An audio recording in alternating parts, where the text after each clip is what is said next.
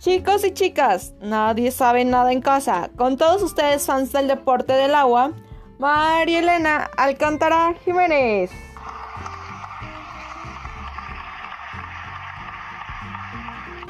Muy buenos días, bienvenidos a este programa radiofónico aquí en la cuarentena. Muchas gracias por estar aquí, amigos de la radio que vienen a ver estos pequeños consejos de la natación fácil. Vengan, acompáñenme. No hay nada como sumergirse en un lago, en una piscina o en el mismísimo mar y dejarse llevar por la tranquilidad que este nos da. Por eso el día de hoy te voy a dar 5 consejos que debes de tener en cuenta antes de practicar la natación. ¡Comencemos!